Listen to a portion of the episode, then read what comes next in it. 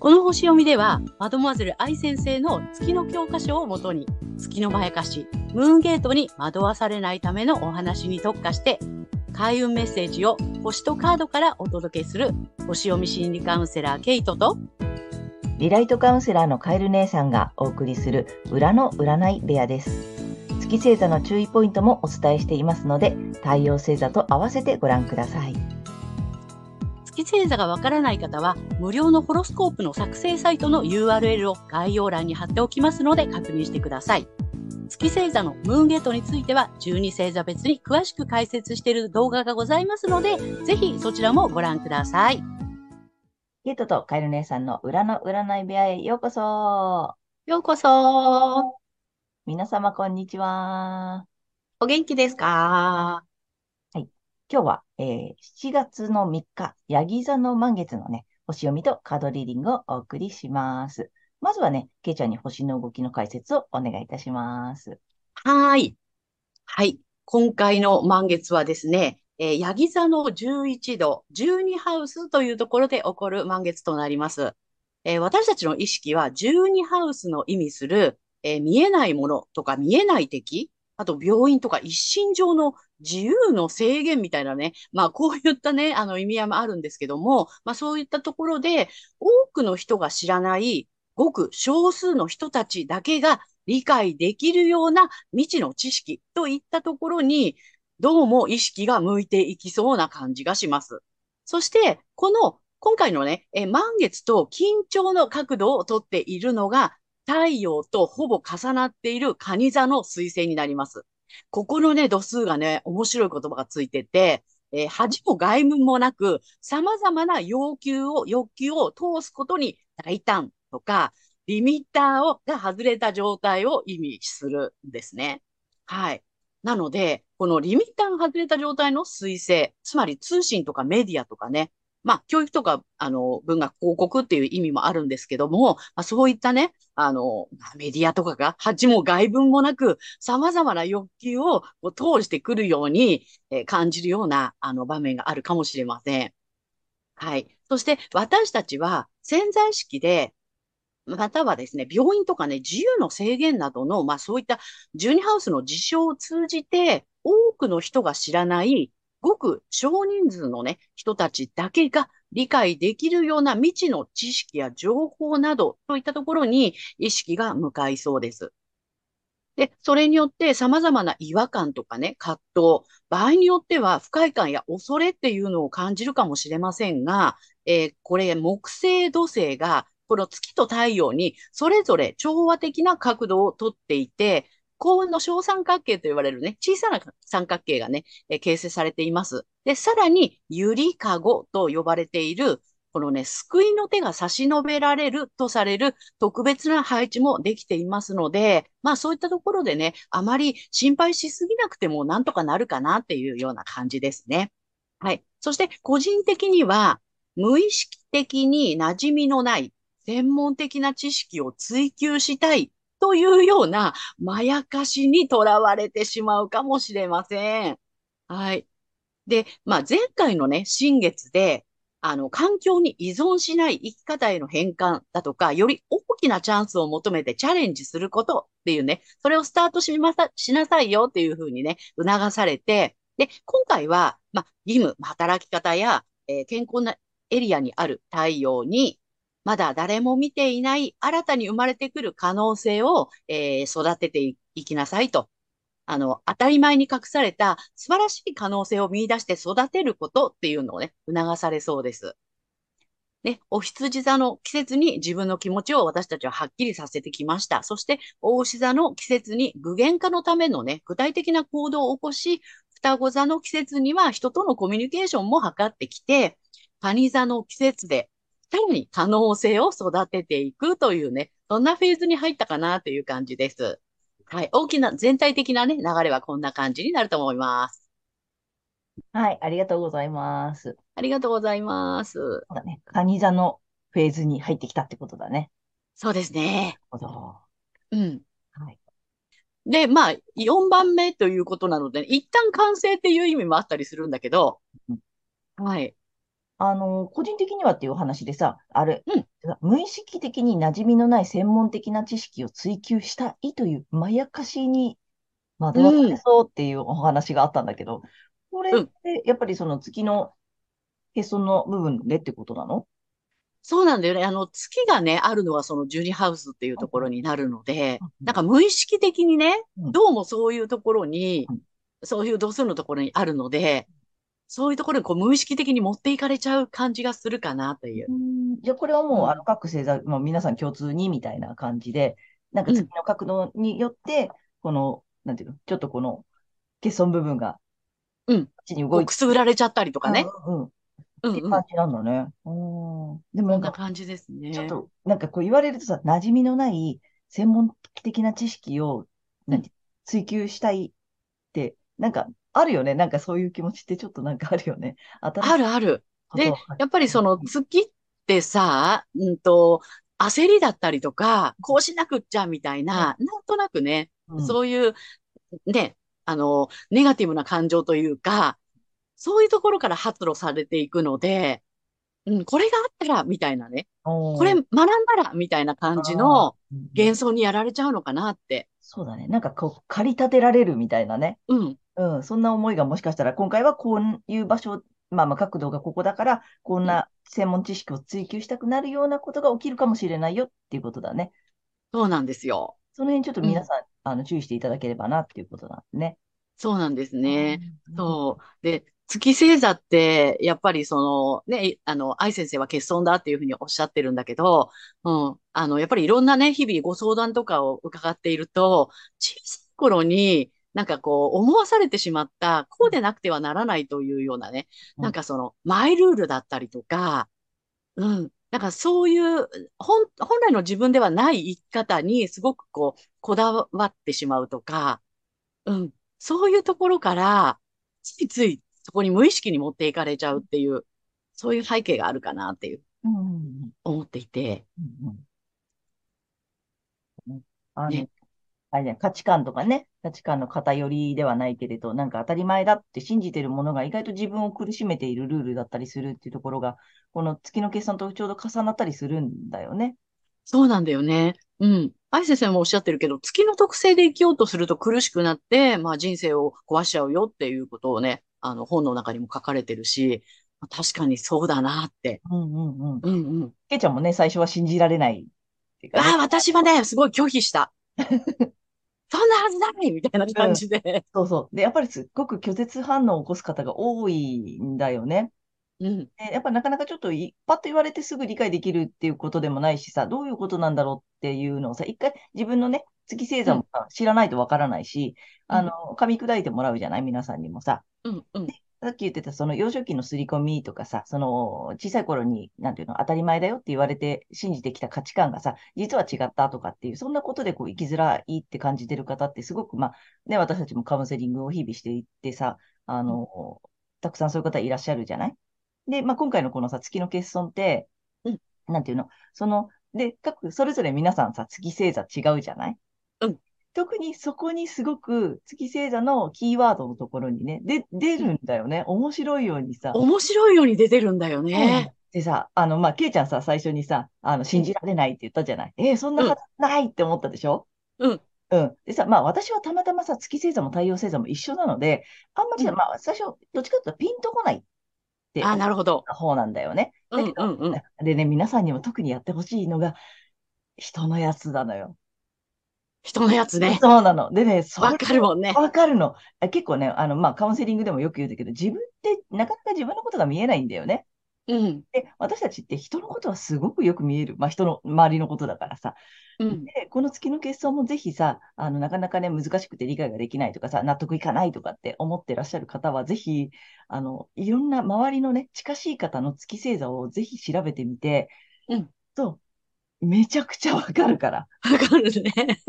面白いように、あの、分かってくるので、あ、うん、こことか。で、その後に自分の月星座の特性をもう一回読んでみていただいて、あ、痛いのよね。だから。痛い。受け入れがたい。うん。そう。すごくがっかりするし。うん。すごく残念な気持ちになったり、すごいなんかね、うん、がっかりもするし、うん。だけどそれって、なぜ、じゃあ、なぜがっかりしたり、痛って思うかって言ったら、図星だからなんだよね。そうなのようんね。うん。なので、反応している、まあね、心理学用語で言うと反応しているという言葉になるので、反応したのはなぜっていうことになってくるんだよね、今度はね。うん。そうすれば、ね。当たってるからでしょ？はい、言われたくないことは、そんなはずないのに、ここまで頑張ってきたのにっていうのがすごく、なんていうの、心うん。の中で騒ぎ出すから、そんなうん。はずないとか、その反発的になったり、受け入れがたいって思ったりするのは、まあそういうことなんですよ。っていうそうなんですね、ね。ぜひ知っていただきたいなと。で、それが分かってきたら、あの、楽になるんだよね。うん。そこに、ほ、ほ、なんだっけ、ほら、エネルギーを使っちゃうっていうんだよね、結局ね。そうなんだよね。だから、あのーね、その一番苦しいことを一生懸命やっうんて、すべてを失っていくんですっていうね。うん。まさに本当にそうだなって。そうそう。だからなんかそれがなければならないとか、できなければいけないとか、まあそれね、月星座それぞれのキーワードがあるので、いろいろあるんだけど、それすら、それだけが手に入れば幸せになれるはずなのにって結構思ってる方多いじゃない？そうなんだよね。それに全てのエネルギーを費やしてしまうから、結うん、局他のことがさ、なんていうの？他にいい面とかいい長所とかたくさん持ってたりね、もうましてや太陽星座の良さをめちゃめちゃ持ってるのに、それを活かしきれずに、そのうん、月の欠損の部分ばっかりを追いかけて、なんとか手に入れようと頑張ってるうちに人生が終わっちゃうよって言ってるのが、まあ、あの月の欠損の大きなゴールみたいなね。そんな感本じで。当にそう。うん。本当にそうなんですね。だうん。から、なんだろうな、あの、私自分がその時思ったのは、自分は魚で生まれてきたのに、もう鳥になって羽ばたくんだって。鳥、鳥なんだから空をね、大空を飛びたいんだって。うんうん。飛ぶために頑張ってるんだって。うんうん。うんうん。で、で、まあ、なんとなくね。う。うんん。で、その、この私の、あの、翼が不格好だからだって思って、うん。一生懸命羽ばたこうとしてたけど、うん。うん。で、そのために頑張ってたけど、いやいや、それ、え、あの、ヒレだよっていうね。ヒレだ。そうそう、ヒレでしたよって。えーこれ、そんなはずない、これ翼なんですっていう。すごいなんかさ、抵抗したんだけど、うん。でも、あ、そっか、うん私、魚だったのかって諦めた途端に、うん。もうさ、自分のいるべきところは海だったって分かった時に、もうスイスイうん。泳げるし、こうなんか飛ばなきゃ飛ばなきゃってやってた時は、もうね、ぷかぷかやってるから苦しいんだよね、う逆に。んうん。そうだよ。うん、息もできないそね。う、できない。だからそれに気づいて目覚めたっていう感じ？うあ、ん。なんだ、私鳥だとばっかり思ってたけうど、ん。鳥になって空飛ばなきゃって思ってたけど、違ったのかって思って、まあ、その時はね、受け入れるまでは、やっぱり抵抗感あったし、とても残念なのね。とても空が魅力的に見えたかうん。ら、うん。うん。うん。うん、そうなんだよね。だからそれがまやかしまやかしい。いる部分っていうことなんだよね。そうなうの。ん。そうそこをね、ね皆さんにもね、理解していただけたら、あの、すごく楽になるのえ。いや、で、ほんと楽だし、スムーズ、気持うん。ちいいし、みたいな。そうなの。そこになんかひ、さっき言った通り、必死に何かそれを手に入れなくてはとかさ、それうん、にこだわっている状態を、なんていうの、ないわけではないのよね。それにこだわらないようになったうん、らすっごく楽になるから、で、うん、太陽星座のね、良さがさ、もうそっちも出てくるから、すごくさ、なんていうの、運、運も上がるというかさ、楽になるし、スムーズに物事が進むから、あ、なんかラッキー、ラッキー、ラッキー、ラッキーみたいなさ、そうなの。うん。なんか必死に今までは抵抗してさ、抗って生きてきた、うん、だなっていうことがさ、後になってわかるよね。そうなんだよね。で、うん。あのー月なしホロスコープセッションや、やらせてもらってて、いつもね、すごいなと思うのは、その月が欠損してるから、これは、ここだけはないよって言われてたものが、実はね、他のせ、あの、天体がね、全部フォローしてるの。ああ、月を、うん、ああ、けないのかって一うん、旦諦めたら、他うん、がちゃんと、うん、ちゃんとさ、なんかうん、スムーズに動くんだよねっていう。うん。そうそうそう。だから、諦めた途端に手に入るっていうあさ。あ、うん、うん、うん。うん。なるほど。それ、あ、心理、心理カウンセリングしててもそうだよね。それ一旦諦。めるとさ、他のものとかさ、あとその欲うん。しかったものが手に入るとかってさ、やっぱりその、なんていうの？手放すと手に入るじゃないけどさ、その法うん。則ってやっぱり同じなんだよね。そうなのよ。あ、全部こう、このこと、この星もこの星もこの星も同じ、あれじゃないみたいなさ。うんうんうん。場所が全部違うのにキーワードが一緒で、それがうん。月のないよって言われてた部分だったっていうさ。ああ、なるほど、なるほど。そういうことがすごく多いんですよね。そうだから、ほろ、本当にさ、まあ、そのね、皆さん個人個人のホロスコープって全員違うので、それぞうん、れの良さが絶対あるし、あうん、の、その手に入らないと言われているさ、その欠損部分も、他の部分で今ね、ケイちゃんが言った通りさ、他の部分でちゃんと補ってもら、もらえてるというかさ、うまくいくようになっているから、大うん、丈夫なので、欠うん。損部分をぜひ一回さ、ちゃんと受け入れる。で、一回理解するっていうことをね、うんぜひしていただきたいよね。ね。うん。本当に。その方がずっと楽だし、スムーズですよっていうことをお伝えしたいよね。うん。なので、うん、まあ、これからも、あの、そういった月の欠損の部分のね、詳しいうん。話もね、あの、どんどんしていきたいと思っているので、えーぜひ皆さん、あの、この後もご覧いただければと思っております。はい。はい。今日ちょっとね、あの、月の欠損について語ってみました。はい。ということで、じゃあ、あの、さらっと月星座さん、そ、それぞれのね、星座さんに行こうかなと思います。はーい。ということで、えー今回の満月がお羊座さんにとって、えーどんな満月なのかということでお伝えしていきたいと思います。はい。お羊座さんが新たに生まれてくる可能性を育成すること。当たり前に隠された素晴らしい可能性を見出し育てることなどを促されるエリアは、えー家庭、家族、ホーム、地元、ルーツなどがキーワードになる心理的な基盤、いわゆる安心できる場所、心の拠り所となる領域になります。はい。えー家庭や家庭内などで当たり前にしていることや、今までやったことがないことなどに、まあ、可能性を見つけて育てていく時期になります。えー大事にしている心の拠り所とか、まあ、日常的なね、ライフハックなどが、まあ、共感を呼んだり、バズったりするかもしれませんので、まあ、そんなところをね、ちょっと意識していただけたらいいかなと思います。はい。そしてこの時期のラッキーアクションです。えー発展のキーワードは積極的、献身的、自立、あとは誇りなどですね。えー才能や価値観などの所有のエリアで自分の能力を世の中に貢献できることを考えることが発展のための開運アクションになります。まあ、貢献といってもね、難しく考える必要はありません。え、何が喜ばれるのかなみたいな感じで、ふわっと考えているだけで OK です。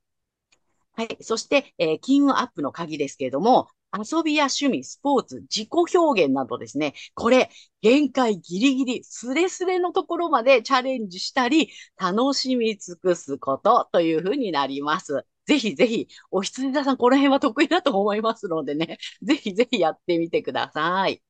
はい。ここまでが太陽お羊座さんへのメッセージとなります。はい。えーここからが月お羊座さんへの注意ポイントになります。はい。月お羊座さんの、まあ、欠損のポイントはね、まあ、自我の欠損と言われています。だから、その自分らしさがわからなかったりとか、自分のね、まあそういう、こう、自分という意識がちょっと感じにくいっていうね、そういう特性が終わりになりますので、まあ、その辺をね、まあ、注意していただきながら、そこにあまりとらわれないようにしていただけたらなと思います。はい。そしてこの時期のね、まあ、注意ポイントなんですけども、えーキャリアやライフワークなどの、えービジネスの領域で、こうね、馴染みのない専門的な知識っていうのを追求したいという思いが出てくるかもしれませんが、これは月のまやかしなので、騙されないようにしていただきたいと思います。ね。あの、投資で大やけどなんていうことに、ね、なったら大変なので、そう、あのね、月お羊座さん、ちょっとギャンブルっていうね、そういうところにもちょっとね、うん興味がね、うんあの、向かっちゃったりしやすいと思いますので、そこはご注意いただければと思います。なので、えっとね、こう探求するとこ、えー専門的な知識っていうのをね、探求したくなっちゃう。まあ、太陽星座のエリアで、専門的なというよりは、新たな可能性ですね。まあ、そういったところを、えー見出し育てるっていうところにね、あの、注力していただけたらと思います。そして、月から抜けるためには、反対星座の天秤座さんの回をぜひ参考にされてみてください。えー反対星座を活用するとリセットされますので、えー月と太陽が同じ方には特におすすめです。はい。星読みは以上となります。はい、ありがとうございます。ありがとうございます。あの月、えーお羊座さんは、今回はさっき言ったさ、あれだよね、その馴染みのない専門知識を追求したくなるは星の動きなんだけども、特に、えーと、月がお羊座さんは、キャリアとか、ライフうん、ワークとか、なんかその辺、ビジネスの領域、ビジネス領域そうですね。まあ、あとちょっとお金に絡んだこととかってことだよね、きっとね。うんうん。うん。には、に、で、の中でやりたくなりそうなので気をつけてねっていう感じかな。そうです、そうですはい。面白いね、なかなかね。ということで、じゃあ、えっと、星読みはこんな感じで。はい。はい、ありがとうございます。ありがとうございます。はい。ということで、じゃあ次は引き続き、えーカエル姉さんのカードリーディングならぬカードカウンセリングに行きたいと思います。お願いします。で、今回ね、またちょっとタロットカード2枚ご用意しておりますよ。やっぱね、面白いよね、タロットね。うん。タロットカードもう、んあの、あれだよね。あの、集合無意識うん。そうなの。私がそのまま出るのよね。そうそうそう、出るのでね、あの、全、全お羊座さんに向けてのね、の、まあ、集合意識、まあまあ皆さん繋がってるんだけれども、その中でもね、そのお羊座さんに向けて2枚引いておりまして、最後またあの、リアルに行きたいと思います。はい。で、まずね、ちょっと2枚お見せします。ちょっと意味深よ。ダダン。お、大きいカードき、あ、こっちか。うん大きいカード来てます。はい。でこっちはね、ちょっと、うんと、逆位置なんだけれども、あれよね。うんえっと、ワンドの9だっけ？これ。うん。ワンドの9ね。ちょっとね、うんこれ可愛いの、うさちゃん、うさちゃんなの。どっちもうさちゃんなのね、今回。うん。うん。で、こっちね、ぽっちゃりうさちゃんなのね。であ、の、こっちゃりさちゃん ぽっちゃりうさぎ可愛いのよ。ちょっと、うんお見せしていきたいと思うんだけども、ワンドの9の逆位置が来てるのね。うん。で、あちょっとなんかまあ、痛手を負ってる状態なわけよ。はいはい。うん。で、まあ、あの、政治だったらね、ちょっと臨機応変に、まあ、やる、やるぞというか、守るぞっていうかさ、ちょっとそう、応戦はちゃんとしてるんだけれども、あの、うん逆位置なので、なんかちょっとね、あのーなん突発的な局面というかさ、大変な目に遭ってるとかさ、なんかちょっと大変なことが、もしかしたら終わりなのかなっていう感じもするのね。で、ちょっとなんか乗り越えられないような気がしてるとかさ、まあ今もしかしたら渦中うんみた。いな感じなのかなっていう感じがするのね。でもさ、あのーすごいのよ。ね、あの力のカード、ストリングス。はい。うん。で、まあこれちょっと絵柄がうさちゃんなのであれなんだけど、本当、本来だったら女性がね、あの、ライオンって名付けていてさ、まあ柔軟に対応してるっていうカードなんだよね。そのさうん、力で抑え込むって、その力ってどういうことってさ、力で抑え込むんじゃなくてさ、やっぱりその柔軟的に、こうさ、うまくやってるわけよ。はいはい。手なずけるというかさ、うんというかさ。なので、まあだから、いいじゃん。うん。うん。なんかちょっともしかしたら今、もし、あの、大変なこととか、忙しいこととかさ、ちょっと考えてることとかさ、まあ、時間的にお忙しいとかね、なんか真っ最中なのかもしれない。で、先が見えなくてさ、ちょっと、あのーまあもしかしたらさ、寝不足になっちゃっててさ、とかってあるかもしれないけど、あの、全然大丈夫なので、うん。あの、柔軟に対応していける、うん、っていう意味だと思うので、うん、その辺どっしり構えてて大丈夫かなって思いました。うんだからすごくいい感じ？うんうんうん。なのでね、あの、あまりあ焦らずってことよね。結局逆位置で来てるからさ、そのなんとか、その、グイってやらなくていいので、うん、あの、時間が解決するかなっていう感じがすごくしました。うん。でね、えー最後はまたリアルで、あの、カード引いていきます。これね、やっぱ出るよね。出るよ。ね。あ、来た、ほらうん。ほら来た。ジャンピング。ジャンピング来るんだよ。お、お、これ、見たことあるかな？花の竜さんおー。えと書いて、花の竜って書いて、花竜。うん。ピンクのすっごく綺麗なカード。綺麗。うん。ね。でね、意味が、新しい魅力の開花。あら、ほら、ね、新しい可能性で。開花していくんだ、きっと。そうそう、だからやっぱ今回、新しいところでって言ってたでしょ？新しいところでなんか見つけてね、みたいなさ。うんうん。うん。新しい可能性を新しいところでちょっと見つけてほしいな。うん。うんっていう感じ。だからなんかぐいぐい無理やりに、逆に今まで通りみたいな感じだとこれになっちゃうんだよ。今までのやり方とか考え方とかさ、あり方でぐいぐい解決しようとするよりは、なんか多分新しいところ、新しい解決策とかさ、うん、なんか新しい、なんだ、方法、場所、自分では結構思いついてないようなところ、そうだね。うん、になんか解決策があるのかなって思った。うん。でも、いずれにしても、あの、力のカード来てるので、全然どっしり構えていて大丈夫だと思う。めちゃめちゃいいと思います。うん。はい。ということで、お羊座さんへの、えーカードカウンセリング以上となります。ありがとうございました。えー、ということで、今回は、えー、7月3日、ヤギ座の満月から、えー、7月17日までのね、えー、星読みとカードリーディングをお送りしました。で皆様、あの、先ほども申し上げた通り、ご自身のね、まず太陽星座ご覧になっていただいていると思うのですが、月星座も調べていただいて、そのね、注意ポイントもぜひご覧になってみてください。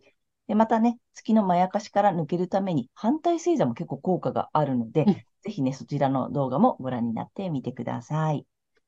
ということで、えー、けいちゃん、次回の放送は？はい。えー、7月18日、蟹座の新月となります。はい。ということでね、あの、皆様、チャンネル登録とか、グッドボタンとか、たくさんご覧になっていただいてありがとうございます。